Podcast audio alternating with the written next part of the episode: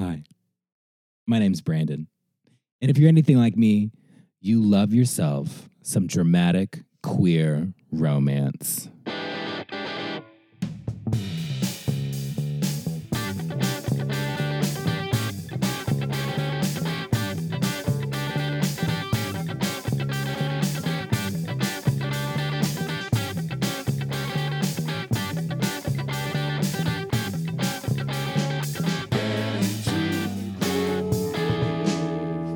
This is Get Into the Groove, the podcast where we find a groove and we get into it. And with us, as always, keep your hands and feet inside the car at all times. It's Melissa. Oh, hi. Hi. Uh, and also with us, jumping the line is cause for ejection from the park. It's Colton Cox. Hi. Hello. And lastly, but not leastly, you must be this tall to ride this ride. It's. Uh, You know, that actually, that particular phrase went through my head earlier. I was having a dumb conversation with myself, but I remember thinking, like, you must be this tall to ride this ride. And it's very weird that you just uttered the same phrase. It was while I was driving here. Oh, uh, oh, oh. Well, hello, witches and bitches. uh, we are connected. Bitches. Um, okay, so I like I have another singular question for everybody. My friend, who was a sound guy who shall not be named, um, for our show, um, he showed me a, a song. Not really. I'm kidding. Um, he showed me a song, right? And it this the name of the song was called "Drowned in the Sun." Okay, and he said, "Listen to this song. Tell me your opinions." All right, and I listened to it, and it gave me like very heavy Kurt Cobain vibes. And I said, "All right, this sounds like Nirvana." And he said, "Well, it is Nirvana." So it came from a project, and this project was created using AI algorithm that uh, listens to isolated hooks, rhythms, melodies, and lyrics from musicians, and then goes on to write new hooks, rhythms, melodies, and lyrics from those of the information from those same musicians. Um, and then an audio engineer throws together a new song, um, and it's called "The Lost Tapes of the Twenty Seven Club." Okay, this level of technology floors me. I think it's amazing. However, I don't know that I'm into that as a concept. What does that do for artists? Exactly. Because that's a really big question. Who is the artist and who's like getting credit? Um, I suppose the whole project is the lost tapes of the 27 Club, but they credit it as like this is Nirvana's new single. And I guess my question to I hate it. to the rest of the panel, my question to all of you: Do we love it? Do we hate it?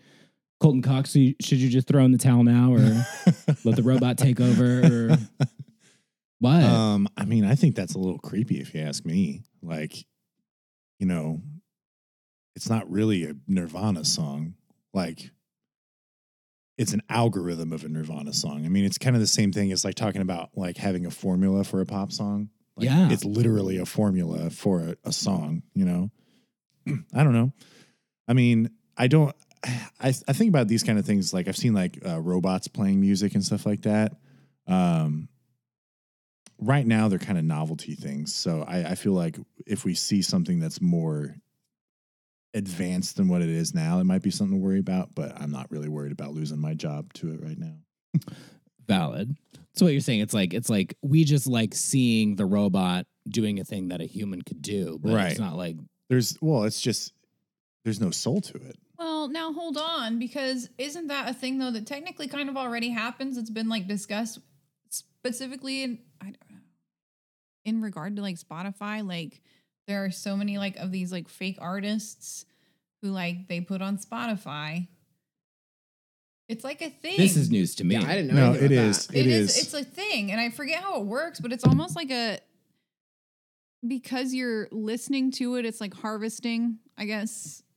There's there's a essentially few. making money off of it somehow Oh. in the way that they can. Oh. But they slip it into like those like you listen to like your weird ambient like rainfall or like any of those like kind of things. Like they're just like weird.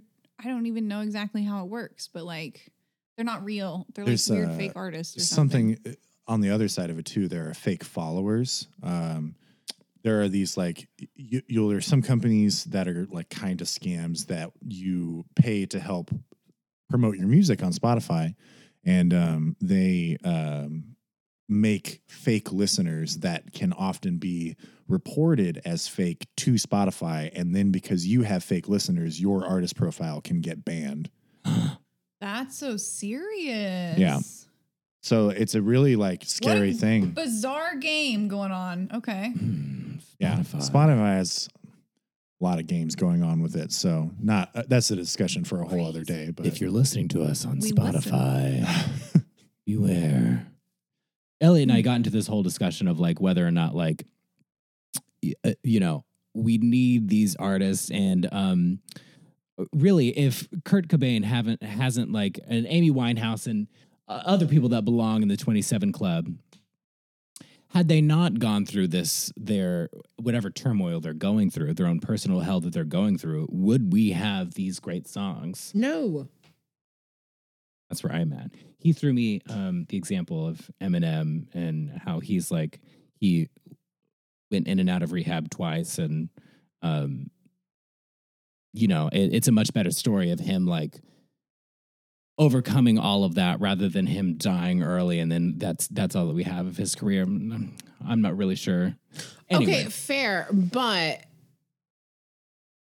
who's to say that if he didn't, for whatever reason, it was written in the stars that he wasn't going to make it past whatever age? Who's to say that he didn't put out more than what he did? You know what I mean? I, I think I'm I'm a firm believer of kind of. Uh,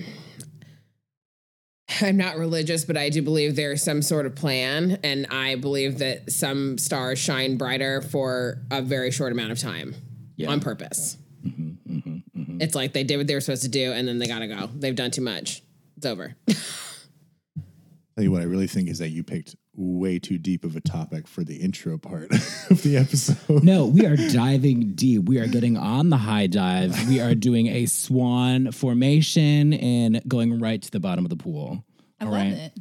Um, well, I suppose this was sort of like a relevant question because the artist that we have listened to this week went through some turmoil himself. We are listening to Car Seat Headrests.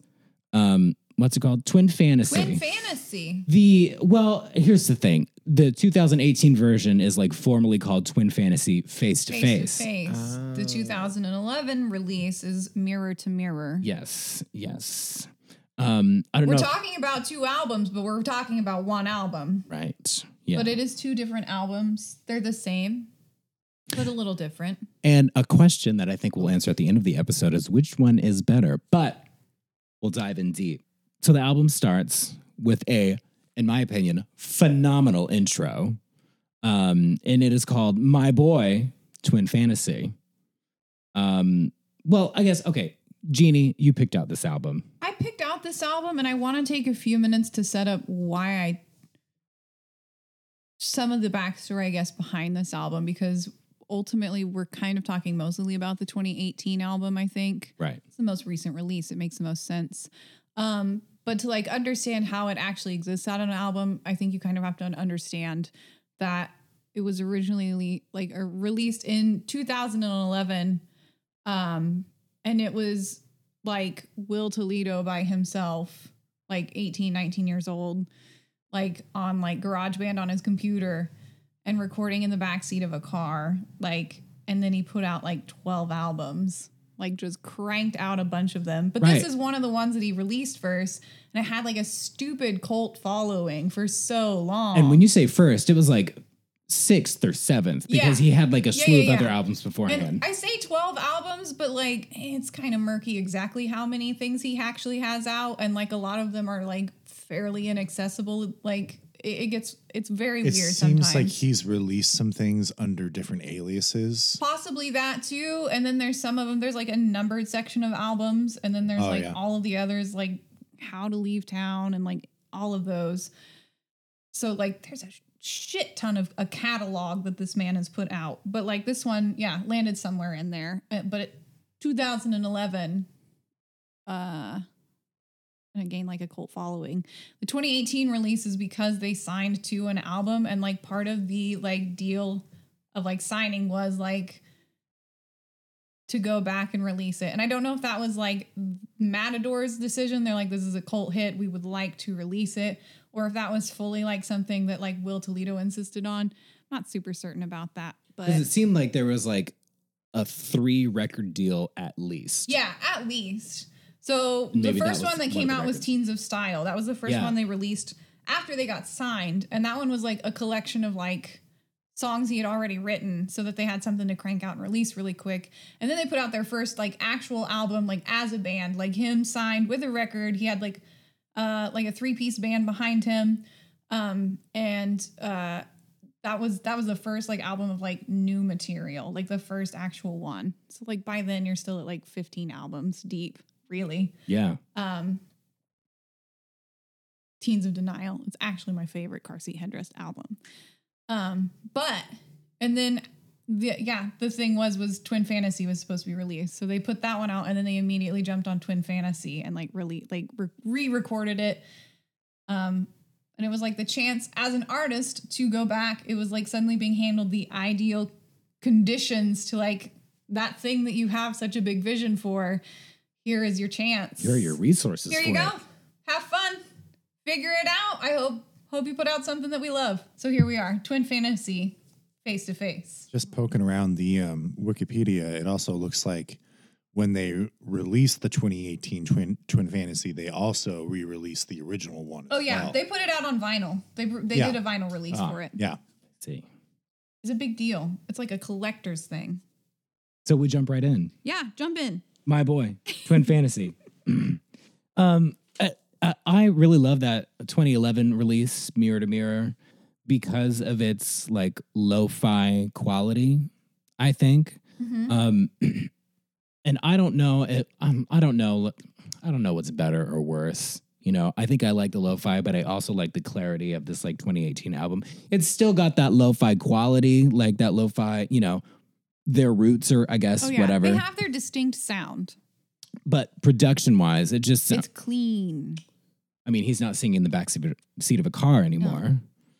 Um, It's nice. It's soaring in that song. It goes from like the really cute. It's I love the 2011 version. It is very cute. Um the full power that comes behind it in the 2018 version is like kind that of band kicks it in. floors you like how good and it, it's such a good intro to an album. yeah, Like it really catches you like on this like uplifting wave, which sorry, but this is about the only one you get on the album. And then like, pff, you know, dumps you. It's like you got scooped up at the wave pool, but then the wave crashed into you and you kind of have to drown for a little bit. the little bit is is this is the entirety of this album. yes, mm-hmm. unfortunately. But this nice build up to it is amazing. It's so fun. It's you think you're gonna have a good time. yeah. I kind of disagree with you. That's okay. I do too. um, I didn't expect you guys to like this album. well, genuinely, uh, I liked the later part of it. I uh, I told Brandon earlier I nearly jumped ship after the second track. Mm. Um, the first one, the thing is, it's just like What a pussy. the thing with car seat headrest and a lot of other modern indie bands is that um, number one, it is still derived from like mid 2000s indie. So it's like it is newer. It's got inventions in it that did not exist in that time frame, but it's still kind of like the core elements of indie music. And like Melissa was saying a little bit ago, a, a lot of these songs bleed together for me. And this is one like I kind of I know it just doesn't do much for me. It, it the thing it does do is it does tell you this is kind of like it's pretty much the style that you're going to get for the rest of the album. Now Right. there are a lot of changes that happen, but like this is kind of like showing you okay, this is car seat headrest, and then we go into the second one, and that's a whole. yeah, I definitely did not um get uplifting this first song on any level. I thought, oh, okay. so maybe you got like the real like the actual vibes that the album was gonna give you. Like you knew already before you, you Yeah, went into I the mean, rest of the I could kind of put myself in a place. I knew kind of what I was going to expect, and it was it was kind of exactly what I expected. I suppose good on Will Toledo for doing that. Um, you know, because he he's not he's not trying to dupe you. But I also uh, ended up skipping through the second track every time I had to listen to it. well, let's get into that second track. It is the longest one on the album. Yeah. I can't remember what it clocks in at, but it's it's over ten minutes. It's like 13 minutes long. Yeah, the, the um, It's um, longer fa- than that famous. monstrosity later. No, famous prophets is like a couple minutes longer. Actually, Is like it? 16 Yeah. minutes longer. Yeah, it's Famous like 16 Okay. minutes. Yeah. Yeah. So, and that I do find that kind of interesting because I feel like the way that he may have set this up is that the first song and the last song exist a little bit further outside of the song cycle of Yeah, the okay. relationship. That's kind of what I picked up, but like you can't really tell that lyrically. Um, you can only really hear it, I feel like musically. I feel like the first and last song kind of have slightly different vibe than the the middle of the album. Can I say that was the one thing I noticed about this album as an as a whole is that I I kept hanging in on the vibe musically versus the lyric. I had no idea what he was talking about. I didn't even care because I knew I already knew what, it was like. I knew what the feeling was on all the songs. Like I could tell exactly what he was trying to do instrumentally, which I thought was very Well, interesting. the lyrics have a quality too, where like some of it strings together and others it, it exists It's very outside of it. disorienting. Mhm. Oh, It seems very stream of consciousness, is Well, what I kind yeah, of like gathered. it hops around from like almost like this experience to like this memory to like something else Right. that you were considering to like your own self-loathing. Um, But musically, it's easy to pinpoint the emotions. Yeah. I was wondering, uh, are the sorry, are the beginning is the beginning of this song the end of the relationship? Do you know that for sure? Do you I know don't anything? know. Okay. I mean, I feel like it's kind of a I don't know. It sounds like it's closer to like the beginning of a relationship. It sounds Okay. like you're going out on like a first date because he talks Hmm. about like driving through town. But it also sounds like like a weird dream too because he says the speed limit kept decreasing by tens. And then when he leaves, it also decreases. it does it again, yeah. So you're like, what is actually happening? I I kind of interpreted it more as um Does he even go to the This train is, like- station, or is this just like part of the ideal fantasy? Like, this is what I wish we were doing together. Oh. that's kind of my thought. My thought was this is like freshly after, and he's like thinking of all these things that they did together, you know. Um Reflecting back.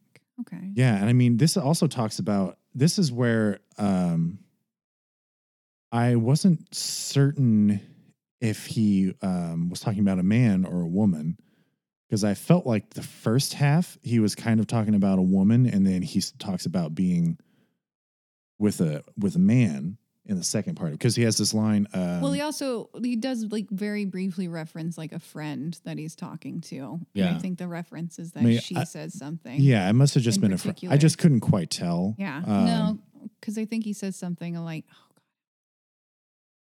friend of mine."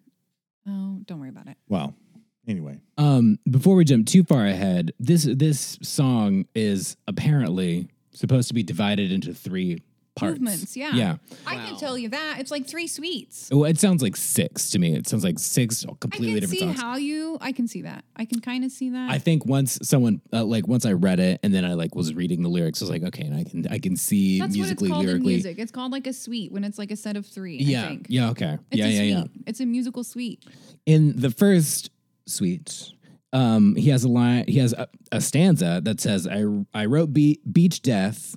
When thought you I were thought you were taken. I wrote beach funeral. When I knew you were taken, I wrote beach fags. That wasn't about you, But it could have but been. it could have been. But But, no, it no, it couldn't have been. Yeah. Um, and th- those are references to songs from another album. Question mark? yes. One that I haven't actually listened to. I haven't gone that far. But yeah, there is that's another one of those like weird albums that's like hard to find. Okay. So obviously in that like stretch of one, two, three, four, and then there was a named album and another Yeah. named album and then Twin Fantasy or Yeah. whatever. So even though I wasn't like huge on some of the songs in this album, it, the writing is super consistent. Like, I think that that's the whole point and purpose is like Well, That's why it's a novel. I just wanted to point out one of my favorite lines in this one is um, when they finally found their home at Walt Disney Studios, and then everyone grew up with their fundamental schemas fucked. I don't know. That would just hit nice. I I thought about this to myself when I was listening to it. I was kind of wishing that I had heard this when I was going through a really bad breakup because I feel like it may have clicked a little bit more. Yeah. Um, because like he's like a slight bit whiny in some songs, Oh, yeah. but like I don't know if it's full on like Melissa, isn't that your favorite quality to a song? I hate that. I'm sorry. Well. whole wide world. I will say I do think this is tempered a lot more with him talking about like different experiences coming from that breakup, like him growing up basically from that. So it's it's much more adult than some of the other whiny stuff that we've talked about.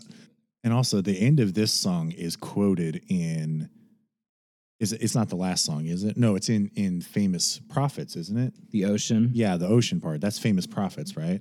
That it comes back up in. I think so. It's one of the, it's one of those ending tracks. You're right. Yeah. Um, okay, so this this lyric is in part two, the second suite, if you will, and I hope you will. Um, it should be called anti-depression, as a friend of mine suggested, because it's not the sadness that hurts you; it's the brain's reaction against it.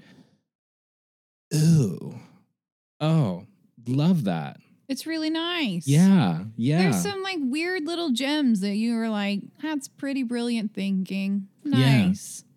uh, I think that's kind of the um, the frustrating part of this album for me is that the writing is excellent, but I feel like there is virtually no connection between the music and the lyrics themselves. Hmm.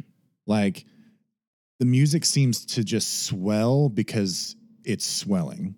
Like it, there's it- like sometimes it makes sense with the lyrics, but like most of the time, like the music starts like building up and getting really loud, and it it doesn't really like it doesn't always quite match up like you think it will. yeah Like you normally think it would. Yeah, I, I, don't know. like it.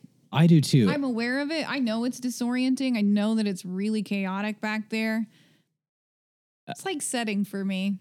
I think it feeds into what you were saying, Melissa, that like the music is like mapping out what the emotion is perfectly. But he, it, another thing he's also addressing in here, in here is how nervous and insecure he is as a human being. And there's a lot of lyrics where he's he says something and then he says like, I mean, no, I didn't mean that. Like, you know, he like double backs on mm-hmm. like what he's trying to say. And so maybe that's why the lyrics are so disorienting is because like he can't like say what he's trying to say. my argument as a musician will tell you Oh, that. uh, musician. well, no, because this album has a lot of elements of math rock, and I don't know if you know what math rock is. Um, Have you heard that? explain it. Math rock, a lot of the time, is where it uses a lot of odd time signatures, and it has to do with like literal like rhythm numbers, right? And there's other elements to it too, but it's basically like a lot of time signature changes and odd things happening rhythmically. Yeah. Mhm. Um, Is there an example that you can give us outside of car seat headrest? you remember mute math? Nope. No, It's not exactly minus the bear, maybe. a Uh, I know that. stream Yeah. thing. Yeah, but anyway, like It's a so. weird one. Okay.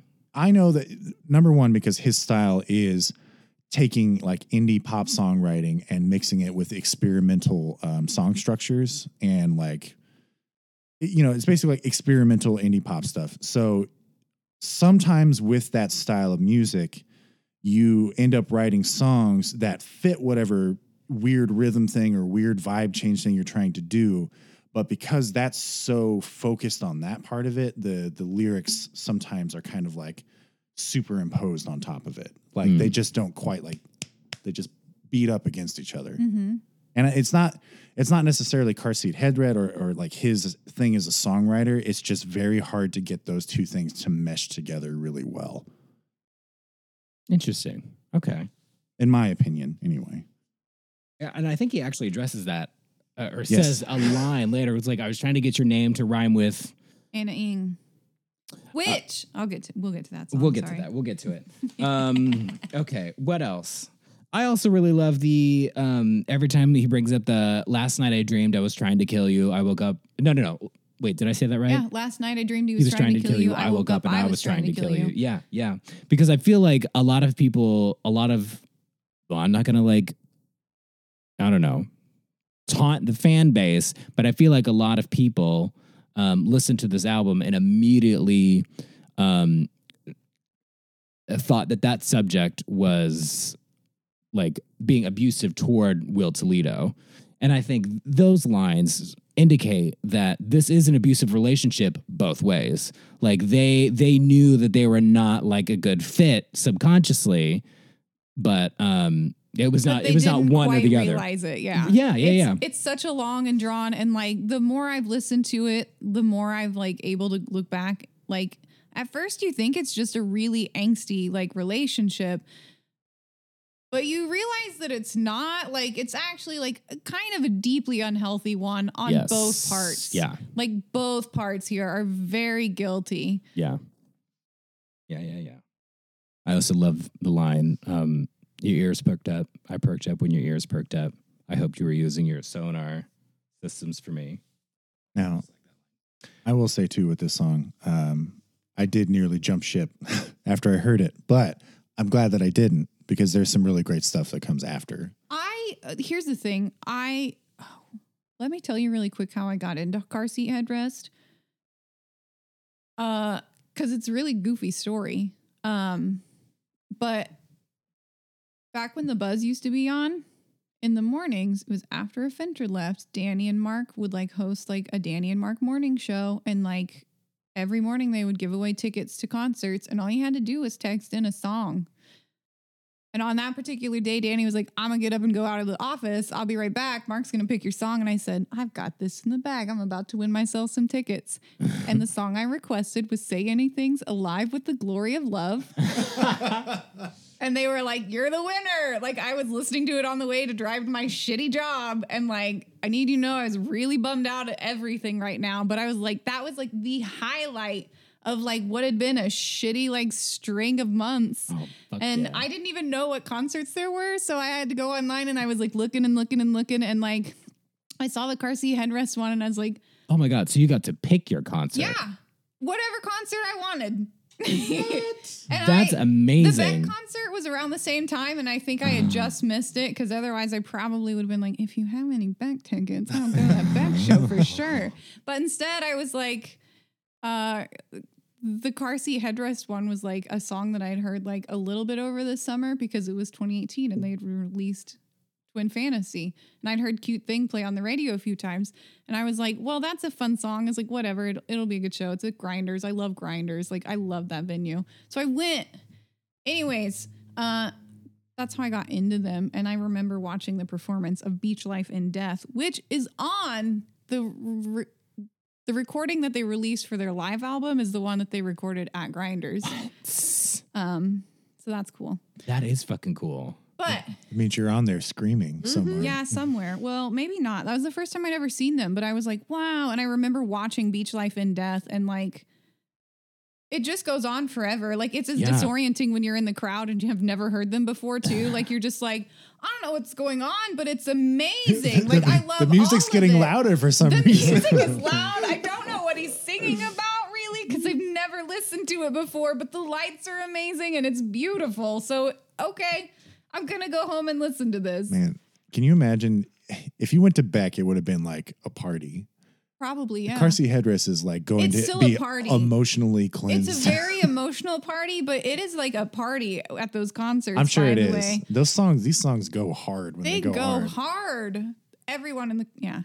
They're fun concerts too. I was tickled. I left. I was like, damn, I am a convert. Did you also see Naked Giants? Naked Giants opened for them and was touring in car seat headrest. So they were a seven piece instead of a four Oh. piece, which also does phenomenal favors. It doesn't change a whole lot musically. They're just even louder and crazier. like, but it was fantastic to watch on stage. Uh, I want to point out uh, uh, maybe two more lines in Beach Life in Death, and then we'll move on from this giant. the next one is kind of a pretty simple one anyway. So Yeah. um, so in the mall in the nighttime, you came back alone with a flashlight. Um, looking that up, uh, that refers to a webcomic called Crow Cillers, spelled with a Yes. C. Um, I just wanted to point that out because he points that out. Will Toledo points that out on one of the websites. Um, but the other line I wanted to point out was the significant, with a capital O, significant other you could bring home to your mother and say, Ma, this is my brother. Um, and I think that really sort of leans into the sexuality element of it. Like, the, the- you know, this is not like, Well, he says later on, he says something about you're in love with late stage youth. Hmm. oh, Yeah, yeah. That one stuck with me too. Oh, that's in the song actually. In this one, yeah. Yeah. It yeah. Okay. What's with these dog motifs? I said, Do you have something against dogs? The creatures on the cover, they're Our dogs. dogs. People love to joke about how their noses are like each other's nipples, basically, but also one of those eyes. It's That's funny. hilarious. Oh, one of the dogs has. N- we won't get into yes. that. Um, yeah. So uh, a lot of, lot of really sets you up for like what the fuck's going on with this album. The, that show, that that that track. Um, so we go into "Stop Smoking." We love you. It's a guilt trip. Yes. We love you. Brandon looked directly at Melissa. That's not me saying this. Don't get that twisted.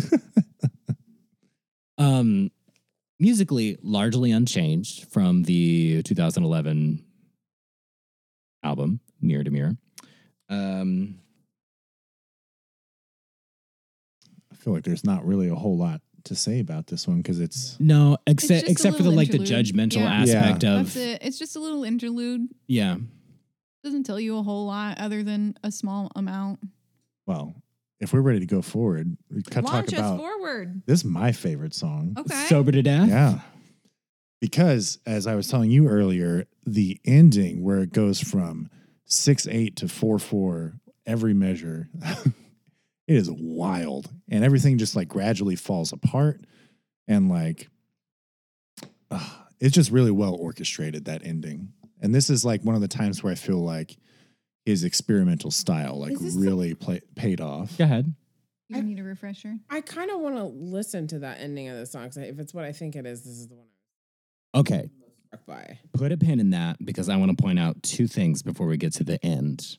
Um, one thing is that there are two Alfred Hitchcock references in the lyrics. At the beginning, um, he says "lovely, lovely," um, and that's in reference to Frenzy, an Alfred Hitchcock movie. I love lovely, lovely, lovely in your jeans frenzy. Yeah.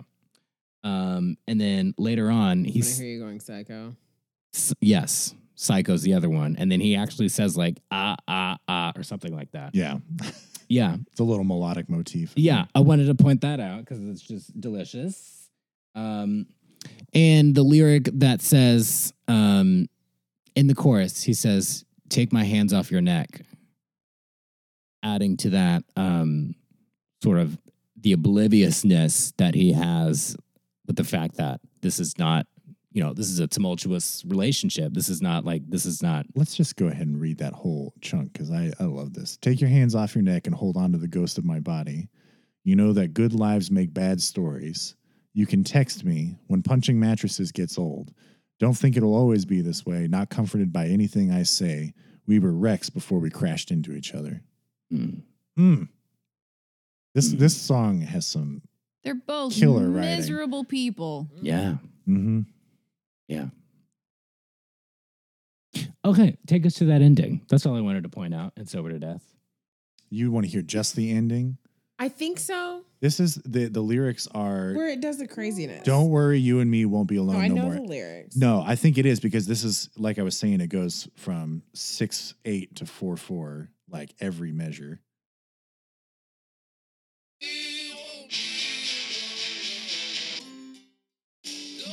Yes. Yes, I love Yeah. that. Oh man, it's wild, but it's mm-hmm. so cool. It is wild. it's it's wild because it, the the feeling that I got before I knew what it said. yeah. the feeling that I got was that like kind of a push and pull between two people where you're like you're like fine fine fine and everything's terrible and fine fine fine and everything's terrible and like it's just this like roller coaster but it was that quick and it just I I don't know it really got me Well, and, and the mm-hmm. metaphor of like all those pieces barely like, you know, tumbling back and forth. Yeah. And then it just starts dropping Oh, off yeah. piece by piece. Like, ugh, this song is so good. yeah this was a perfect example of like I knew exactly what you were saying without having Yeah. to hear you say it yeah. I love the instruments used as well. So it was a- sort of like acoustic guitar and then Yeah. electric and then acoustic Yeah. and then they sort of sort of bled together and then you know like you said they they all sort of just like falling off. Mhm. Love that. I love it. Well, and I, for me, like it, it was really cool just to hear how all those individual pieces fit together because you can hear it as it falls apart, but Mhm. like you hear it all put together and it sounds like, you know, still kind of wild, but it makes sense. And then as it falls apart, it just makes less and less sense as it comes down. It, man, it's so cool. As he's repeating, you and me won't be alone no more. Don't Yeah. worry. Mm, Powerful. delicious. I don't have anything else. I just that I So we don't want to be sober anymore. don't want to be sober to death. Um, we're not uh, where um, it's fine we're, we will barrel right to nervous young inhumans. Now, before we go deep into this, wasn't this the name of? the the first band that he or like the, Yeah, the yeah, the name f- that he went by. It Yeah. wasn't. It was nervous Was it just nervous young men? nervous young men. Okay, all right. It's great that he could breathe new life into this. and just I I kind of want to address the fact maybe this is I don't know whatever um the fact that in 2011 you know when this album came out fresh out of the relationship um it was indeed two men or more accurately a man and a trans woman not yet living as a trans woman um and the fact that this album came out again and very subtly addresses the fact that she did transition into what she uh, was, uh, you know, the entire time. Um, yeah, I don't know. It's interesting. I also wanted to point out a lyric change in this song. This is the first one that I caught. Um, and it's the, I don't know, the chorus, the pre chorus. Um, in Mirror to Mirror, he says, You galvanistic young boy, you galvanistic young man, you galvanistic young and human, you understand. And face to face, the 2018 version, he says, You never lifted your voice, you never raised your hand, you never, wait, what? You You never showed me you're inhuman, you understand. So it seems as though he's grown up just a little bit. There's some tweaks, yeah. There's some there's some very intentional tweaks to like say, ooh, things have changed. This is in fact a shift in perspective. Yeah. Which I love because as we've agreed on a lot of songs already, he keeps so much of the material he already had. It's just like it's not like he went back and completely rewrote the album. He didn't Right. go crazy with a whole lot of stuff. He just had better production and better instruments and better artists. But he still like stayed true to like And wasn't what in his car. out. Yes, he stayed true to what he had initially put out. He was Yeah. like, no, I think a lot of that, like he really was just handed ideal conditions to recreate something. And he said, okay, great. And then he made the few important changes, like lyrically, that he was like, yeah, now I, it is a mature album. It's interesting the balance that happens there of like what is kept so similar and just the few tiny details that were changed. Yeah. There were two things in this song that I wanted to um, talk about. Um, first of all, it's um, this verse You swore you never used the face that your ex invented, so let's meet up in Uncanny Valley. Do we know what the Uncanny Valley effect is? Yes, because Tell it to the kids. I, I I made a little note of it. The Uncanny Valley effect refers to an eerie feeling of unfamiliarity people get while observing or interacting with robots that resemble humans almost, but not quite perfectly. Okay, so you have that, which is very similar, but also the one that I have as a definition is the relationship between the degree of an object's resemblance to a human being Yeah. and the emotional response to such an object. they talk about with uncanny valley effect too um, as that being a possibility of why homo sapiens wiped out prior forms of man because they looked different from homo sapiens Hmm. um, i don't know uncanny valley is a really fascinating subject but there was that line that i noticed uh, and then the other one i mostly just wanted to ask because i didn't he only mentions Keen Star twice does, yeah. that I can think of. But when the second time he brings it up, he mentions Pain Star, Black Star, Mm-hmm. and I don't know what the Black Star is referring to other than David Bowie. But I Well, don't think we've talked was. about Black Star as like a laceration that comes with certain types of cancers. yes, true. a- an association that it has. So I think in this, it's a similar. A pain star is a, a similar term for the same as black star would be. They mean the same thing. Interesting. They're both the same thing. Okay. Interestingly, I would like to point out they also did a cover of Black Star. Yes. um, after Bowie's death. that makes sense. I, I got a pretty cool. strong Bowie vibe from this. I felt like. so Cate Wurtz, the album, you know, the subject of this album, um, is a I love that you're okay. Well, it's interesting that you're willing to say that.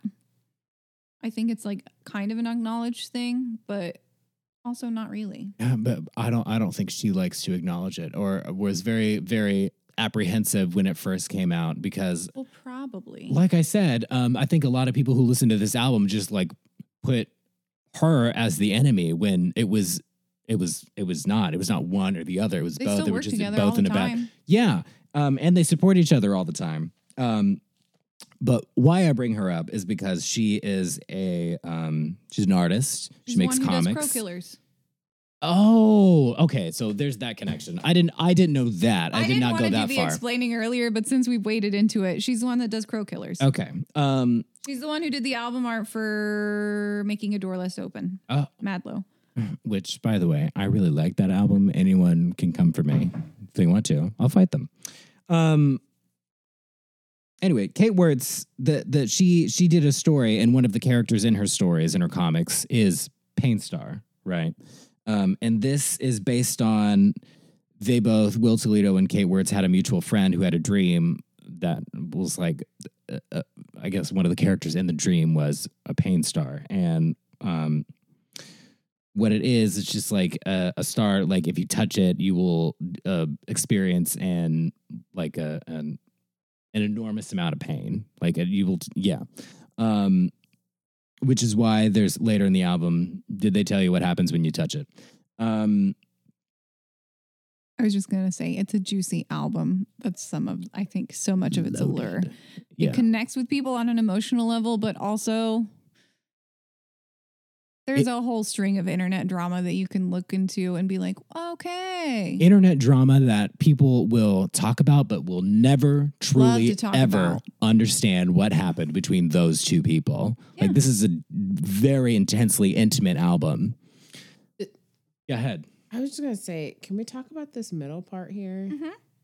From basically from I'm a good person. to Oh, you've the got to start. speech. It's as it's as yeah. Listen, at first I was like, "We're talking now. This is great." And Is then thing and then he goes, and then he goes something know about myself. um, uh, oh, where to go? Do you know about Jesus? And I said, I'm sorry, what?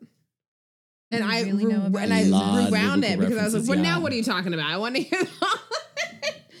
and it that got me. That really that made this whole song make so much more sense for me. And I love, I just love that whole section. I liked right before that when he says, I think that evil is an idea created by others to Mhm. avoid dealing with their own nature. Yep. Good and evil have nothing to do with it. I understand myself. I control myself. I control everything within myself. My domain is my domain. I can affect the lives of those around me. And and affect the lives of those I love without moving a finger. Mm-hmm. Mm-hmm. the speech is different in the 2011 album Who are you convincing? That was my question. I'm like, who are you convincing? I am a good that's person. the question Who? yeah why why do you need to tell us that and the fact that he says is this thing on more than maybe once yourself too, though. Like Oh, maybe yourself.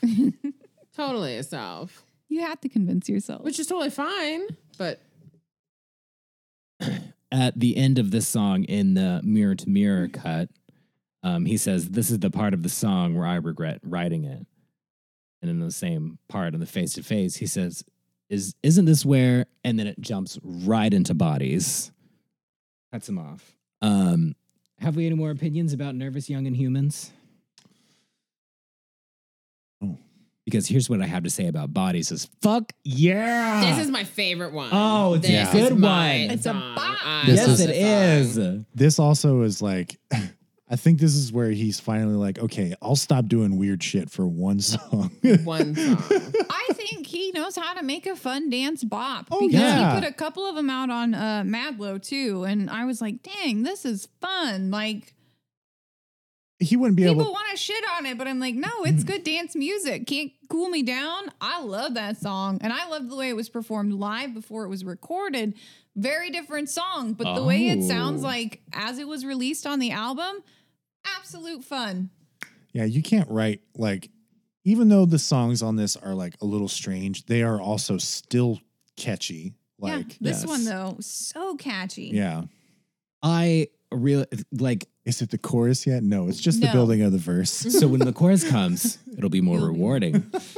um, I, I I feel like I told you this a couple years ago when I first heard like these two albums back to back. I was like, you know, I don't really think there was a need to remake this album until I heard this track, and I was Yes. like, oh yeah, like he really made it what he, like He wanted it to be. Pumped so much life into it. It's Yeah. the biggest change, like sonically, that happens on the album to any of the songs. yes. And like you can kind of see, like you listen to the old one, you're like, eh, kind of see where you were going with that. But this one, you're like, oh, No, I had no idea until now. This is where you were going. Now, this could be me kind of reading into things, but I felt like I think that's the point of this whole when record. he Totally. sings, don't you realize that it kind of sounds like, do, you realize? Ah, that yeah. it because the melody he goes like don't you realize and then it changes like almost immediately after that Yeah. but I wouldn't be Um, surprised. but that line itself too don't you realize our bodies could fall apart any second i'm terrified your body could fall apart at any second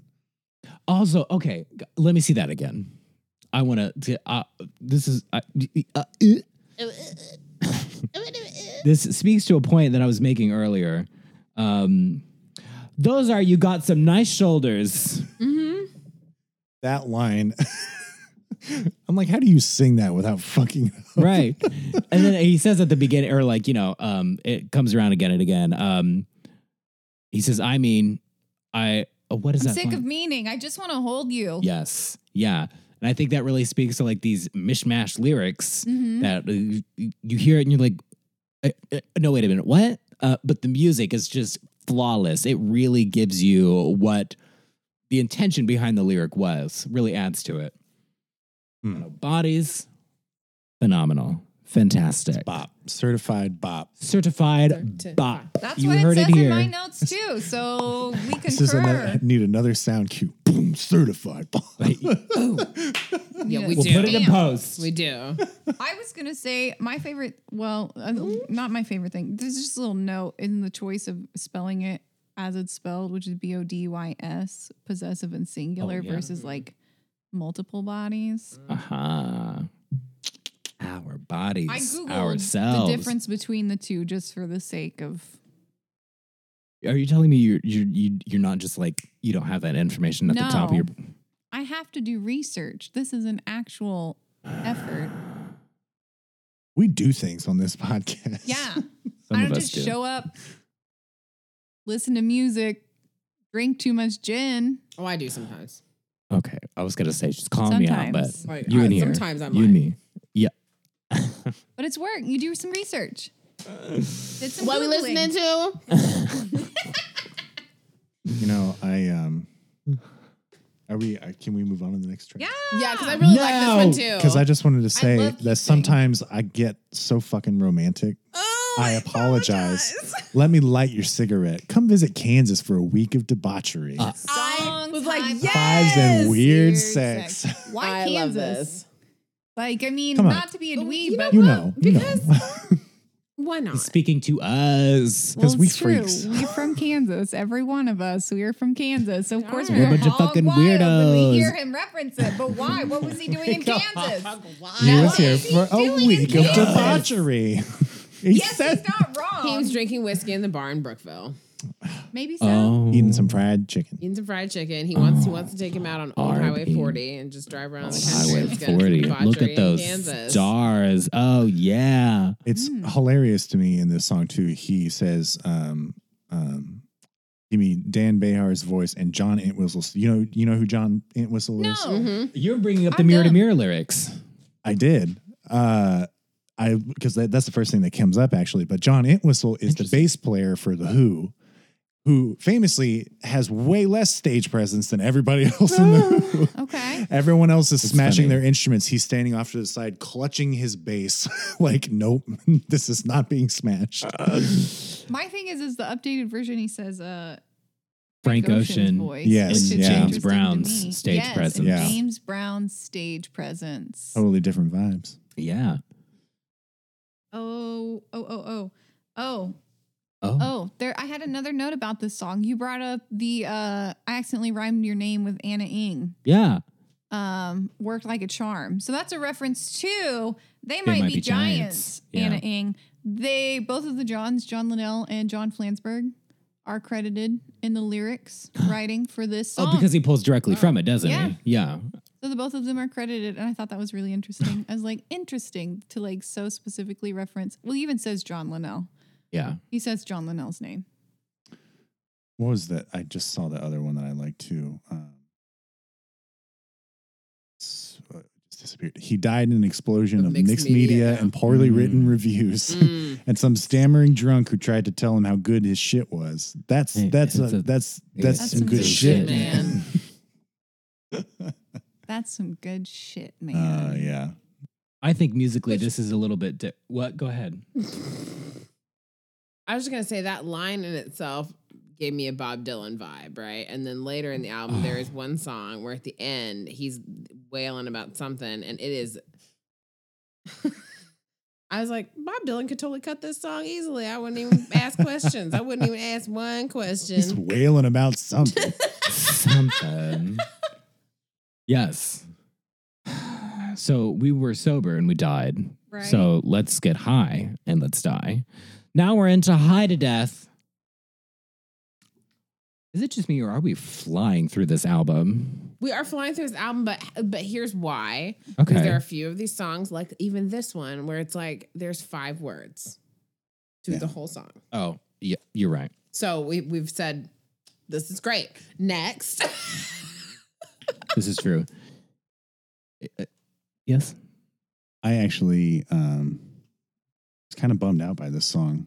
oh, Oh, this were song is you? a major bummer. yeah. Well, it just like It kills we you. got like we got bodies, we got sober to death. Well, yeah. Like- as soon as cute thing finishes, Yeah. we dump right into this. Very much sad from Yeah. here on out.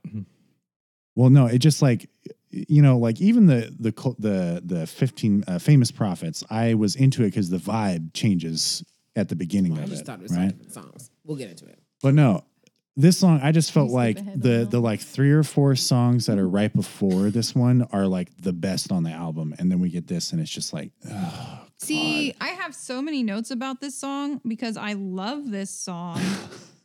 um, it's gloomy as fuck though. it is. We just get off the high that is both bodies and cute thing. We just had a great time. And then all of a sudden we are sucked right back into like Sad town. sadness and self-loathing. Like, I mean, he is absolutely high and absolutely miserable. And I say high on like anything, but if you've ever been high and sad, like Not great. it's just Not great. you're miserable. Like, fuck. Yeah, no, this is a he's just a really miserable person right here. Like, it is like the mania and then the depressive episode that follows immediately after. And Oh, it just yeah. slams into you. Need you to know I was listening to this album a lot when I was probably the most depressed I've been. So factor that in. But that's probably when the album makes the most sense. Yeah, Yeah. no. I was like, damn, now I look back at it and I'm like, God, there's so much like it is a little whiny, it is a little self-loathing, but I do get it. Which, you know, But- I feel like maybe this is an overstep, but he probably felt the same way where he like revisited this and said, Oh You feel shit. a little silly, but then Yeah. also you're like, it was real at the time. yeah. So like that's the exactly. thing. Oh, But like, no, I'll I talk love about those this. monologues later. Because we just work through so much to like this weird idea of like, I just close my eyes and I lay there and I'm just like, I'm never gonna be all right again. Like, you know, and then there's that sickening feeling of like this wallpaper is just going around the room and around. He tells like such a story of like a bad night or maybe many bad nights, but like there they are. And then we launch into like before you get before you go too much further, I do want to talk about those lines because Yeah. he, I think he I, uh, maybe in an AMA, but he he addressed like his experience with weed and that like the Oh, first yeah. time he smoked it, he felt like he was he's one of those dying. people who can smoke weed. No, no, Some no, he is can't. not. He's not one of those people. weed. Um, and he said that the the wallpaper line is a direct reference to the yellow wallpaper that. Sylvia Plath. No, no, no. No, no, no? um, Oh. Charlotte Charlotte Perkins Gillum Whoops. Gilman Gilman, um, and she the and this short story is uh, about um, a doctor and his wife. Well, it's about it's about her. Um, and her husband says that she is having just a, a, a bout of hysteria. So she just needs to go upstairs and um, sit in this room where there's nothing but wallpaper. And she talks about how disgusting the yellow wallpaper is and how like there's gross toadstools on it and how it's just sickening and how it smells like yellow and it is yellow. Yes. Um, and then she sees a woman behind the wallpaper, like crouching on all fours, like trying to get out of the wallpaper. And so, like, she's like tearing the wallpaper off or something. And so, there's just this, this whole like psychosis yes. in that line in this song that he's like kind of going through. Um, oh, which is interesting that he that it leads into the line "Keep smoking, I love you," um, where he's like suddenly grown an acceptance to the smoking, even though he. I think it's less of grown an acceptance and more of like reaching a point where you compromise. Like there's Ah. just this like keep smoking because I love you. If it means that you'll stick around, then I just I do love you. Please keep smoking if that's what makes you happy. It's crazy. yeah. I feel like a lot of like this song is where everything like really crashes in. You're like, this was like a bad relationship. it seemed like it was going good, and then all of a sudden, it isn't. I oh, don't feel like it ever right. was going good. That's Bam. the problem. But those those three You songs have that we went high through, moments, though. You know, yeah, you have those moments where you're like, it, maybe this is fine. no, Yeah. it's a, it's a Maybe relationship we're okay. that was absolutely doomed from the start. Like they were miserable when they met. They were miserable the whole time they were together. They made each other more miserable, but then separating from each other was also an absolutely miserable affair. Like it is just a it is a relationship that was a wreck. We were a wreck before we crashed into each other. Like Mm, it's just mm, mm.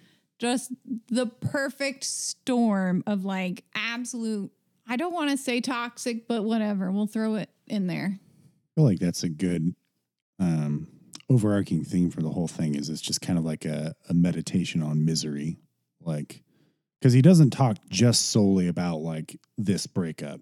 It's just like awful.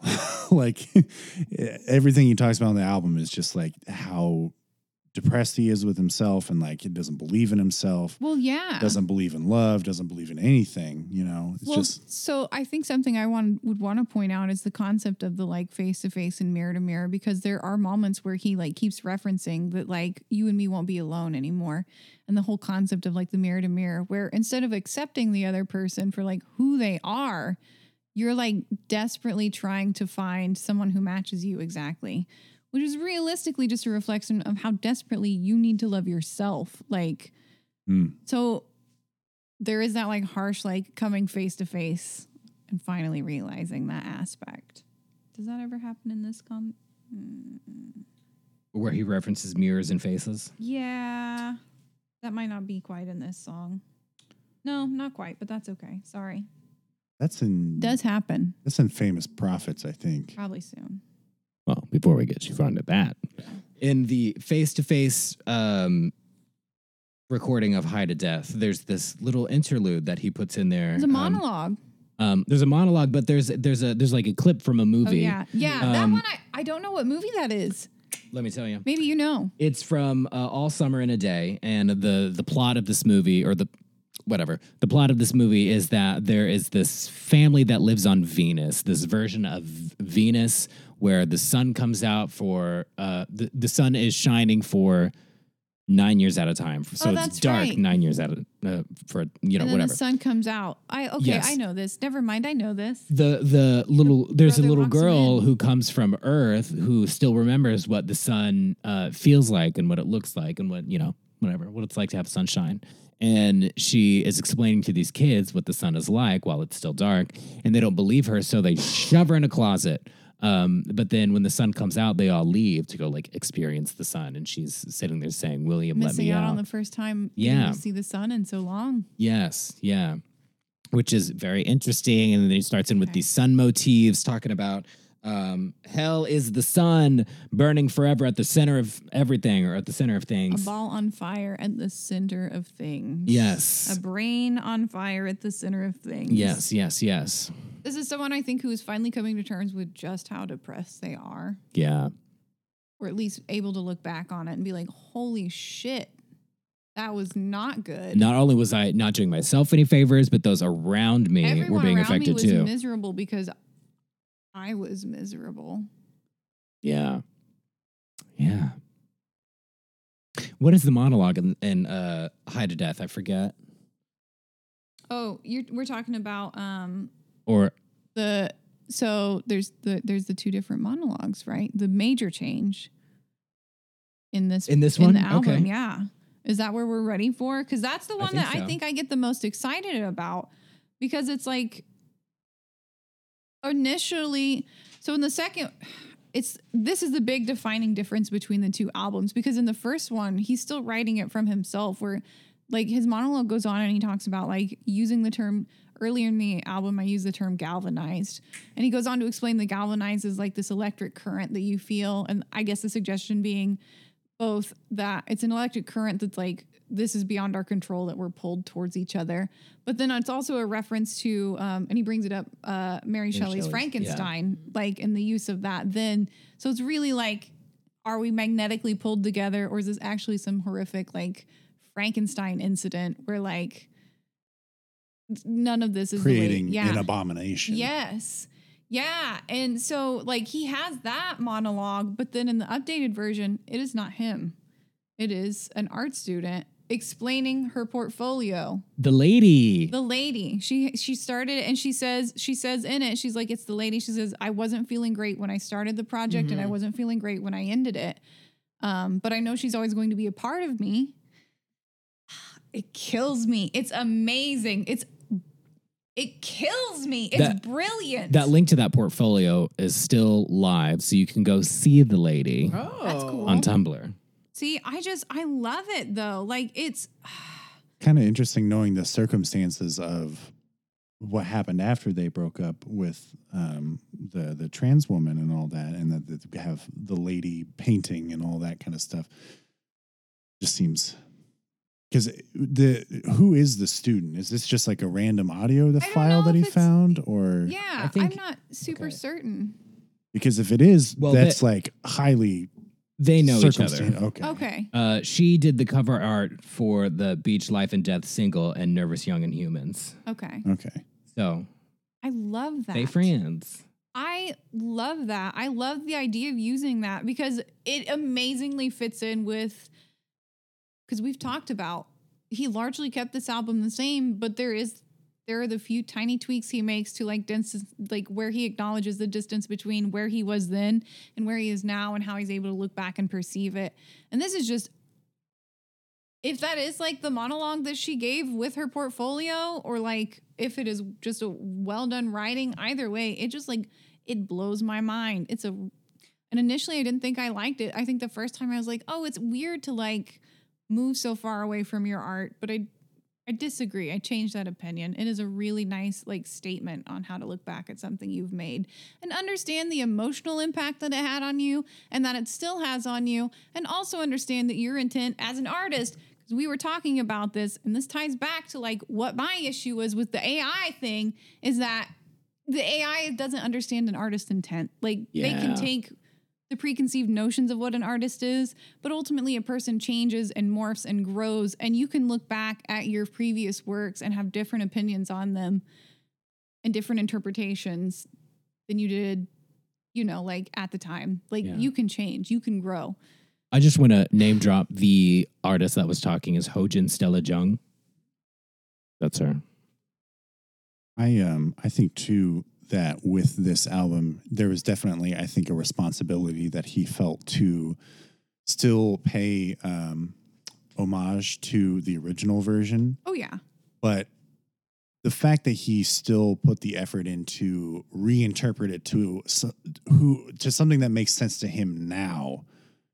I mean, not only does that take a lot of like digging up a bunch of stuff that you probably don't want to take Right. a look at anymore, but also to have such a strong sense of yourself, who you are now, to make those changes and not s- Not still. get hung up on your ego over it. Yeah, yeah, yeah. There's an intense amount of growth. Mhm. Yeah.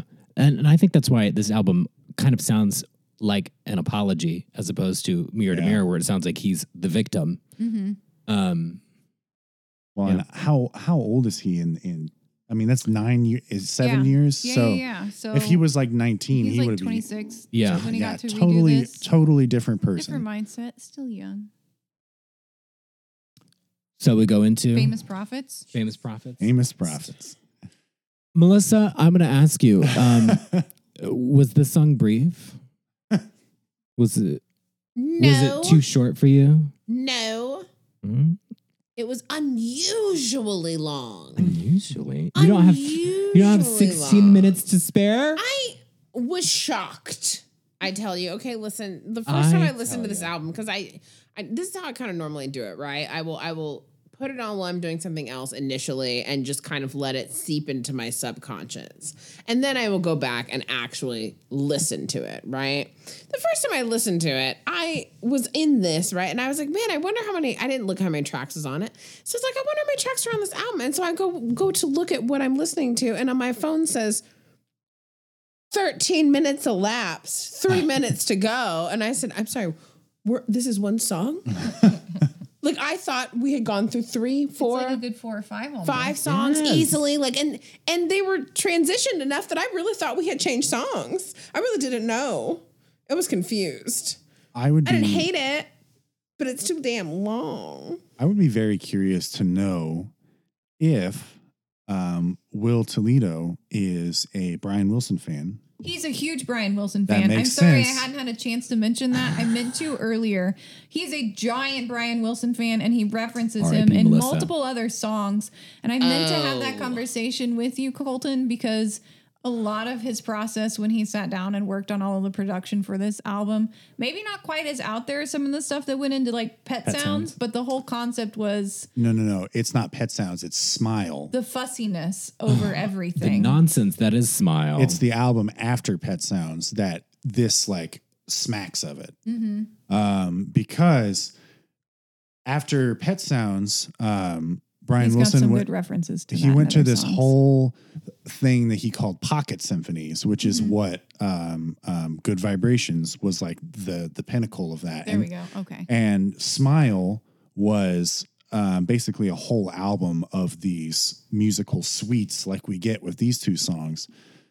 But they, I love the sweet concept. well, the suite concepts work okay when it's 15 minutes, but when you're trying to do th- as much as this song changes, but Mhm. in four minutes, no.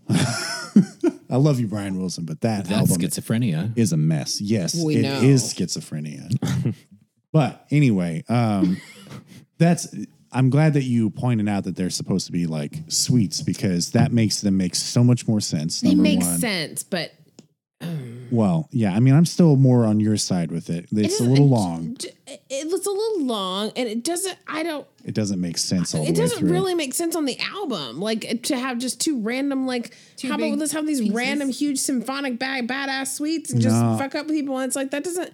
But then why? I think it makes less sense because with those suites, there's supposed to be this idea that the music radically changes between sections, and it doesn't really change that much between the different sections. That's why these songs feel so long because It's not quite a big enough. no, there's not Section. there's not a lot of like rise and fall to it. Like there is a little bit, but that's that's the thing. Like so I I, I read a description for um car seat headrest that described them as writing lo-fi indie pop songs with um experimental song structures, mm-hmm. right? And that's the whole thing. It's still indie rock, so you still get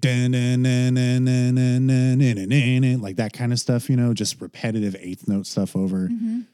That's my like biggest hang up on this album is that the music is so repetitive. Like it's a lot of the same thing with minor changes. That's why I really liked Sober to Death because you get that time signature switching around at the end of it. It's also why I liked Bodies because it gives you kind of this different vibe to it. But yeah, I don't know. I these I liked uh, Famous Prophets a hell of a lot more than I liked um, Beach Life After Death. But I did not like it. I just, I just. it's long.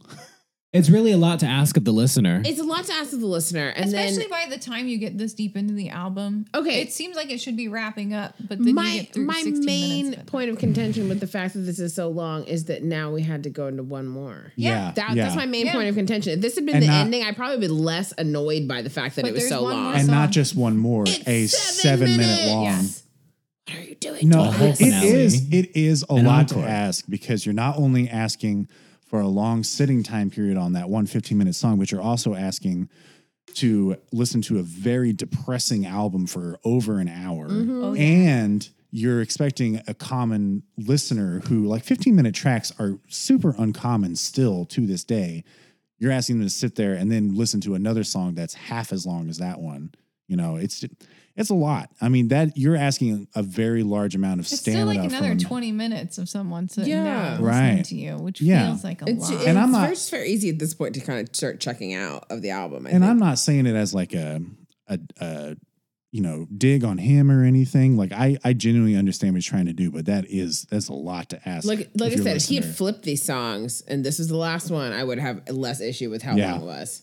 Even with that seven minute song in front of it, I would have had less issue with it. Because you with kind it. of want those little uh, sandwich effects, which is kind of actually what he winds up doing. Well, Is just Yeah. kind of if it's going to be sorry, this long, let's make it a what the technical finale. is, you know, let's really go all out. He kind of does this bookending thing, but it almost isn't necessary because you almost have Beach Life and like you could do Beach Life in Death and this song as the bookend pieces yeah. instead of doing the like circle back to to, to an my intro boy. and an outro. Yes. Yeah. Um, But hey, it's a legendary album. Who are we to say? who are we? It's listen, true. listen. We are not. Uh, we are not the music experts. All just have right. an not. opinions. Our We just have opinions. opinions. It's And our just- personal opinions. The beautiful thing about music is that it's it's not All everybody can speak the la- the language, but everybody can hear the language. No, everybody listen. can understand it in their own way. Yeah, I mean, we're just a bunch of assholes talking about music. We are just a bunch of assholes. If that's not in our description, it should be. your friendly neighborhood. That really should, yeah. We're like your friendly neighborhood. None of us are friendly or neighborly. I don't know what the hell we're trying to laugh for. I look through my blinds at the neighbors. Hello. I know I'm not going to invite you over though. Your aggressive, agitated, Yeah. record listening podcast. Exactly. I want to point out um, the fact that he says twin bruises on my shins. The bruises Where I kicked represent the what I went seat through for you.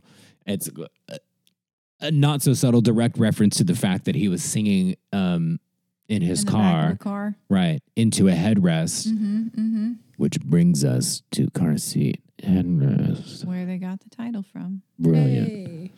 Um, You have to do it every episode, don't you? For you, um, you had a It's body. just for you, Colton.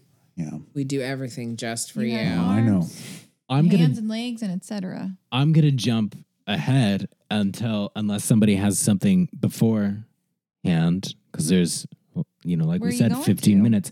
I'm going to well okay. So the lyric lyrically I'm gonna jump to so descend into cliche. Mm-hmm. If you found your holy grail, yada yada yada. Is this Way the down there. Steve. Way down there. 2011 The lyrics I read were the 2018. I'm gonna I'm gonna reference the 2011 version, the, the mirror to mirror version, Okay. because what he says is, for three transgressions of Wurtz, and for four I will not revoke punishment. for sending me an invitation, for selling yourself pardons, for three transgressions of will, and for four I will not revoke the punishment. For falling in love too hard, you'll never set foot in this town again. Why did you tell me to come in the first place? Really paints Will again as the victim of this whole ordeal. Um, but and face to face, um, the lyrics read So descend into cliche. If you found your holy grail, I could fill back in that grave. I could hammer in that nail. I could give you what you want. I could give you what you deserve. I could sing another song. I could watch the hammer swerve. It continues. Hold on. And when the mirror breaks, I wouldn't miss it for the world. Call it a black, call it Black Star, call it Pain Star. The same The thing same happens when thing you touch it. When you touch it. Um, so I have those lyrics pulled up as well, and this has something different on Google. Different Did from they both of those. Yes, it says so. Descend into cliche. If the happens when you music has forsaken you, roll the stone over the grave. I never liked that one, anyways. Or stare into the face of whatever it is that's facing you, and if the levee breaks, you'll find out what it is that's replacing you. Hmm, interesting. I like that, but that sounds churchy. Well, the whole thing is very biblical anyway. For like sure, there's a lot sure, of for sure. references No, I in could there. see I can see any of his songs being turned into some uh, secular. I think he church almost music. went to school or maybe did go to college for theology or something like that. I see also that. I, I think. I think he also went to um he lived in or close to Williamsburg. Yes. Um so he was Oh. in that area. Well there's that. Um well interesting. I don't know where I got those lyrics from. Brandon, I'm reading the same ones you just did. Mm-hmm. Does he say both? No, I, I'm, re- I'm reading the ones I could fill back in that grave, of the hammer and that nail. I've, I've not, and I read the ones that you read earlier, earlier, Well, but you- I've never read the ones Colton saw. You looked up um, Amanda Palmer the other day, and they had the wrong lyrics for that too. So maybe they have the wrong lyrics on. No, but the lyrics you read No, are I remember off hearing down in the those. song. It's Oh. just further in the song. What oh, I'm you're reading? right. You're Yeah. right. You're right. Okay. Sorry. Good. I, good, good. I missed the first one the first time, I guess. But I'm glad you pointed that out because it, it's uh, uh, that those two stanzas together really make up the whole thing. Mhm. yeah, Um, and and I think it really paints him as again a more apologetic, more like, um, yeah, more stepping back from Yeah. from There's an the scene of the crime, as it were. Yeah, The scene of the scene of the crime. Um, and in the Stars version, or, or I say Stars because famous prophets in Face to Face is parenthetically stars, and famous prophets in Mirror to Mirror is parenthetically faces. Um, in the Stars version, we hear the intro song. We hear "My Boys," um, just like sort of like it's a it's a jumbled like bastardized version of it. Mm-hmm. Um, and then I think there's also like some outro, another woman doing an outro for that too. She's reading a verse, a Bible verse. And now these two remain. And then it goes into I haven't looked at the sun for so long. well, I've I haven't either because I've been in this damn much song 15 minutes. well, we forgotten how step into the hurts. God sun almighty. in the finale, Twin Fantasy, uh, those boys Mm-hmm. or these boys, those boys. Those boys. Can't read my handwriting. I'm sorry. Those boys. Um, They're not kissing and they're not fucking. They just want to have fun. fun, fun, fun. Hey. Oh, boys just want to have fun. Uh, well, okay. Well, um, I just uh, it clicked the Beach Boys reference. Uh-huh. Just yeah, just then. Um, yeah. Well, We had a lot to say about that one. yeah. Let's say more about that song. Uh, I I could. just sitting It in was silence. seven whole minutes long. We had three things to say about it. I well, was I think gonna. I always made the I made the comment about the mirror to mirror concept of like your partner. You seek out someone who is exactly like you because you desperately need like to love yourself. And if you can just find someone who's just like you, and if you can love them, and if they can love you, boom, you got it taken care of. And then the face to face gone for, I guess. Also, sometimes the people, the, the whole concept of the twin fantasies, like building your partner into something that they are not. Um, that reference in one of those upbeat songs, uh, something about um, showing the face that your ex. hmm Your Made, ex, yeah. yeah. you never show the face that your ex invented. Y- yes. Um, uh, it seemed like you know, like they're like, yeah, we're stepping forward, we're moving on, we're doing, we're gonna do better than we did in our past relationships. When in fact they just did the same thing. It's just you. That's Yeah. just you. yeah. There's certain people you don't work with. Well, and they have that line. I don't remember what song it's in, but it's about like being eaten. I think well, that's the first Get one. more groceries. Get Yeah. eaten. Beach Life in Death. I feel like that's um I love that. um I love that line. kind of talking about you know a relationship there too. What it is to be Just being- consumed by other people. Right. And they don't give back. Precisely, Mm. just eating and then replacing with more food. Yeah. Or even not necessarily that they're not giving back, but that you're just eating each other. Yeah. That's Yeah. Like you, you can't figure out a You good both just balance take it. because It's there's the, not a good uh, balance. It doesn't exist between you two. But Uh, Aurora, Auroros, the the snake eating its own tail. Yeah, yeah, Oh yeah. yeah. Uh-huh. Oh, That's it. Yeah, That- yeah, yeah, yeah. I couldn't remember the name of it. There you go. I'm gonna dive into these monologues. Do it. Okay.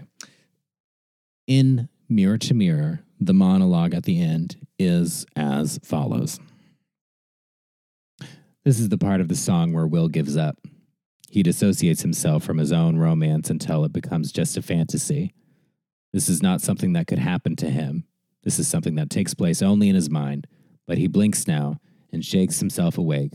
He has rejoined society. Come, dear children, call no more. He has only lyrics now. Again, sort of that victim fantasy. Face to face is as follows. I'm sorry. so This is the end of the song, and it is just a song. This is a version of me and you that can exist outside of everything else. And if it is just a fantasy, then anything can happen from here. The contract is up, the names have been changed, so pour one out, whoever you are. These are only lyrics now. growth, Growth. We love a character development. growth. Seriously, yeah. Um, and uh, some people online have pointed out, you know, uh, that anything can happen from here. That line refers to the fact that he is closing the chapter on this part of his life. Like he's done with You this. let I it mean, go. yeah. You- you- this is he's kind of lived a dream being able to go back and redo an album from his past. I mean, like, I don't, Yeah. I'm not Yes. sure I've ever seen anybody else do that and be able to Yes. change it in a way that's like, this is how I do this right now.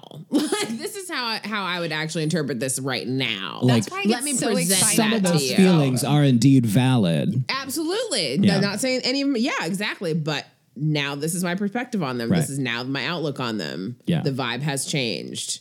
Yeah. The vibe has changed. vibe Has has changed. People also point out on the internet the contract is up. We're referring to the Matador Records um, contract with the the uh, kids. It wait, what is it? Kids in Style, kids in, no teens of Style, teens of D- Denial, um, and this record. Like this was the He third didn't of move those beyond three. the past. And Yeah. the next album he puts out is his first like new record since Teens of Denial. Yeah. He's put out two albums with his band. That's it total. This is one a- at the time this album was released. Because this was a reworking, yes, with them, but of an old work. Yeah. He'd only had a chance to put out one album with them. So he's finally getting to like the contract has been sealed. Like we get to move forward artistically too. yeah, This is probably very, uh, very much closure for him. Absolutely. We did it, and now we lay it to rest. Someone also point out the names have been changed in reference to specifically the line in the mirror to mirror version of Famous Prophets, um, where he says, for three transgressions of Wurtz, referring to Cate Wurtz. Um, and it also, someone said it, it could possibly refer to her like transitioning, um, being a trans woman.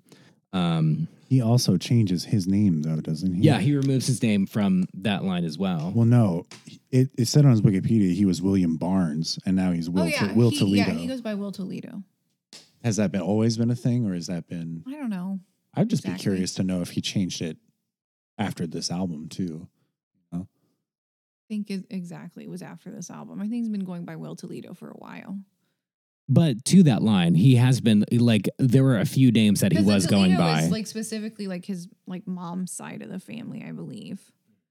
So it's just a borrowing from that. And that was more me asking because I oh, didn't yeah. know why or when he changed his name. Maybe he went by Will Toledo on stage and then at some point actually legally changed it. Who knows? to Will And he may Toledo. not be referencing that. I just thought that that line might have captured that. But he also had a few different like online names as well. And I think there was a line in one of the songs that he was like there's a name in there that he considered going by. Um whatever. Um It's stuffed. it is stuffed. When you come back, I'll still be here. Maybe. This is um Oh. this is one I'd I'd be at the very least willing to re-listen to it, but Mhm. I don't know how often I would simply because it is so dense. Like it, it's kind of the same thing with the um um Childish Gambino album that I talked about in the anti Grammys. It's just a lot. Yeah. Like Like I wouldn't Man. be mad if any of these songs popped up on a playlist. I wouldn't change the channel. right. It's cool. Like it's a cool album. It's hard to listen to the whole thing Mhm. all in one go. Yeah. I think I But hit it's this. a good album. Mhm. I think you like it. I think if you listen to the two lengthy tracks by themselves, it would probably be a lot more digestible and you Yeah. could probably pull more from it. But yeah, in the context of the album, those two just really drag you down. Like, at least in my personal opinion, like they're not even bad songs. They're just No. just long and it's It's just long. Yeah. It's a- and and there's a lot happening. it's easy to Oh, Yeah. check out of it. It's not so much like, yeah, it sucks. It's just like it gets too long and you check out. You're Yeah. like your Yeah. old human brain is like be doing something else. I should be doing something else. These two albums hit me at like just the right time emotionally, I feel, because I was writing these until the wheels fell off. I Um, did too. I'm gonna be honest. I absolutely like I used to drive home from work and I would put this album on. Just listen to it every day. And I had enough like thinking time at that point in my life where uh, like, you know, I could hear something in a song and just like obsess about that Yes. particular just one just facet of that song. Yeah. I think the monologues I was just fawning over for a week straight Oh, because the, just the fact that they had changed over that uh, like amount of time, you're like, wow, fucking Will Toledo. What, what? I an amazing thing to have experienced. So many like lyrics off of this album to myself throughout my day, like just in day to day life, because like they're little like blips that are like worth pulling out and like reconsidering. You know, Yes. Uh, I regularly like I regularly think like, oh, I remember you. You had hands and arms and legs and etc. You know, like that just like will play through my head sometimes. Like it's just little things. You're like, oh, that's kind of clever, interesting. I'll say for me, It's still worth thinking about. You know. yeah. I'll say for me that um, at the very least, I was um, happy to see that, unlike a lot of other styles of rock and roll, uh, indie rock has changed a lot, I would say, in the last 10, 15 years. Because he's kind of like one of the like front runners of the indie rock scene oh, nowadays. he is considered. He's held to sort of this god status. right. Yeah. Certainly in certain circles. Well, you can hear, you listen to this and I, you can hear Everyone shades. geeks out over him. you can hear shades of the Strokes and Death Cab for Cutie Mhm. and Yeah. like all of these indie bands, but it's different and it's newer and it's like it's got a completely different feeling than those bands did. But there's Mhm. still that like It's little weirdly drawl of nostalgia. Sound is what is also great. Like when I first heard them, I think I thought that they were like a '90s indie band. Like I was like, Yeah. headrest is like. I feel like I've heard of them before. Like that seems like something that was out in the '90s, and it sounded like something that was out in the '90s, but still weirdly like It's got that present. that little hint of nostalgia. Yes. Like, and all like the whole album has that and the Mhm. lyrics too, you know. Because he is thinking so much about the past, but like it does sound like this thing that's just kind of transported into modern times, you know. So I liked it. It wasn't my favorite thing in the world, but I was into it. Mm-hmm. I am so tickled that we had such a meaty discussion over it because in my mind I have it built up as like it is a worthy album to have a good strong discussion over. Yeah. And then I was worried because it's like I get that it can be whiny and I get that it is long. like I absolutely understand that. I texted you all. I apologize. Like I'm so sorry. This is not going to be your No. It was album. nowhere near whiny. No. Oh, as yeah. whiny as some things. I didn't even listened whiny wasn't even really a thing that I like I pulled didn't think from it it. either. Okay. It good. was more it was more for me You the- guys didn't listen to the 2011. No. it was the total disconnect between lyrics and music for me that I did not like. Like because they are such emotional songs, you have these really strong moods that you're setting with the mm-hmm. music, but then it's just the the the it just I don't know, they just butt heads to me. Like I feel like he wrote the music and then just slapped some words over the top of it. Really well written words, but like they just seem like two separate products being pushed together. I don't know. It bothers me as a songwriter. I just couldn't connect with it. And not necessarily from a lyrics standpoint or anything like that. It just the whole thing bled together. It just Mm. all ran together in my brain. I'm not sure why. Like every time I listened to it, I was just like, this is mush. Well, this is something. I've, I've mentioned before about modern rock bands. There's no variation in vibe, and it, there is a little bit on this one, but like a lot of I get that, modern. Everyone's got their like mood that Yeah. they deliver. but because of that, you get albums that sound almost exactly the same all Mhm. the way through. Which sometimes it really works, other times, and I think because of the length of this album is why it doesn't work so well. But Well, and I also think that I I personally am a very I, I love I love a good lyric. I love catch my attention, please. And not that these are not good lyrics, but the way that he set it up, because it's so discombobulated, yeah, the the the lyrics actually get lost in the whole album for me. Like I think totally maybe- lost. So it's like there's just not that connect there. It's like it almost feels like it would be great as background music, but I'm not trying to listen to it because I, think- don't know what the hell they're saying. I think you and, I are basically saying the same thing Yeah. with different shades. like it's just them. not connecting but no, correctly. Genuinely, I did enjoy it though. In pieces, it's great. Just for whatever reason, it just doesn't that, connect right. That chunk of three songs with like bodies, Yeah, yeah, yeah, cute yeah, yeah. and Yeah, uh, bomb. uh, yeah, so sober to death. Sober to death, yeah. Well, we did it. We got through We did it. twin It's fantasy monster. face to face. We came face to face with face to face. Um, Come face to face with a lot of monsters on this show. We kind of We have. have. We kind of have. We Um, put ourselves in some positions. We got through hair, guys. We barely got through hair. Brandon ran us through hair. He I snorted dragged some us, coke, kicking and, I said, screaming. "Let's go." Um, Threw us in a potato sack and just took off. really did. Hoisted you over my shoulder. Um, so we've complete. Each one of us has done one album so far, oh snap! and so now we're back to the top. Back to the top. Colton Cox, what are we listening to next? we are listening to what I think might be a. Um, Better be a banger. I think. Well, I think it's going to be a contested one. Honestly, I don't know what you guys are going to think of it. I'm always scared when you say that, Colton. what is it? It is uh, "The Needles, the Space" by Straylight Run. Okay. Okay. So Well, we've um, all agreed to it. We I verbally said okay. Clearly, none of us know what we what we're gonna So, listen to. this but we're is- like, all right, I guess, yeah. We'll this is into kind of uh, broaching into some of the like more obscure things that I know, but um, this is the uh, the main person of it. John Nolan used to be the guitar player for Taking Back Sunday, Okay. and I think he is, if they are still doing things, currently the guitar player for Taking Back Sunday. Hmm. It's kind of funny because he like they like quit this band and they're like we're we're gonna take a break from music for a while and like two months later he's like eh, I'm back with Taking Back Sunday. You know. gotta sorry. make gotta make money I guess. Where the money at? But anyway, that's what we're doing. All right. So we'll reconvene in two weeks listening to Straylight Runs. This is The needle. the handle. This is the, the space.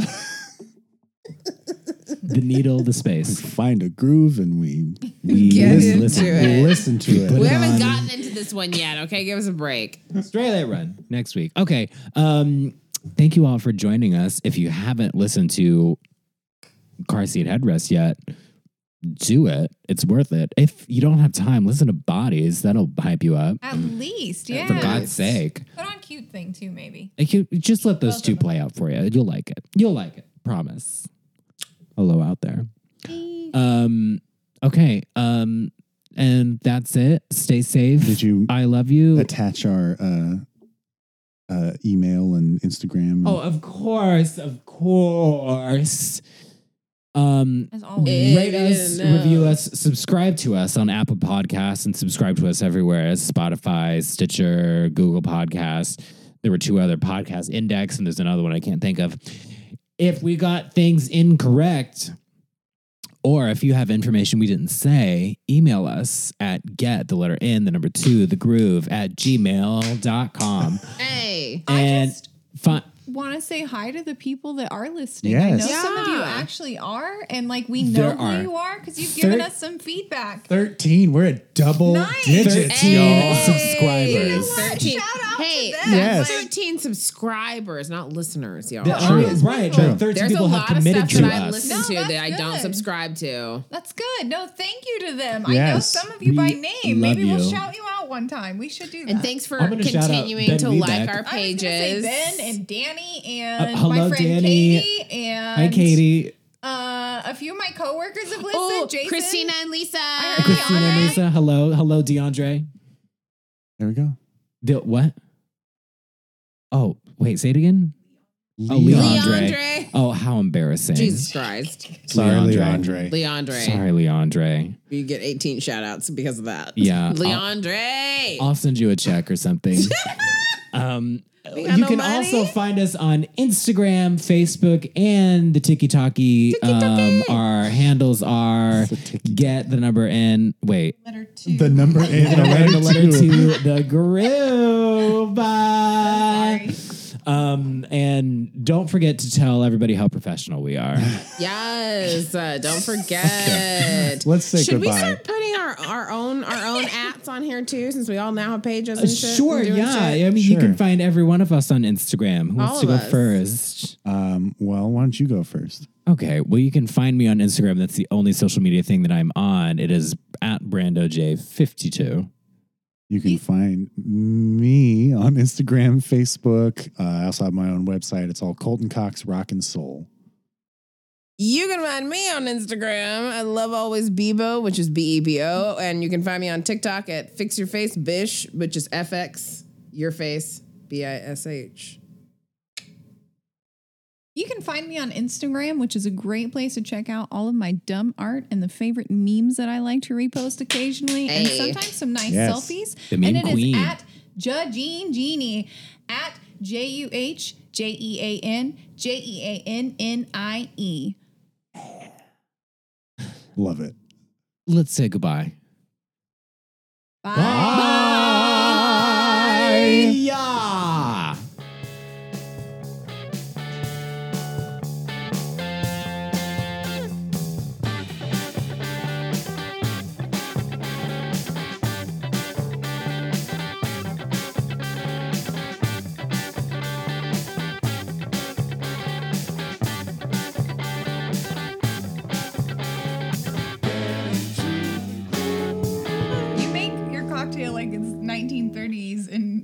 Prohibition is still going on. it's just straight liquor. Straight liquor. Little drop of lemon juice in there. how orange we do slice to jazz it up. I, I did. This is how you it- get them at the speakeasies. I put in quite a bit of gin. I wanted to make it worth your while. well, thank you. Okay. She said a little bit of drink. She said a little one of yours. Oh, Yeah, I did well- not hear that. I'm so oh. sorry. Nurse on that for the next few I'm hours. gonna have to. This is gonna put That's me on. that's like- our small. Okay. Okay. All right. We're big like Spangles. right. Or Texas. or Texas. That's gonna fuck me up. the entirety of Texas. Damn. it's it's true.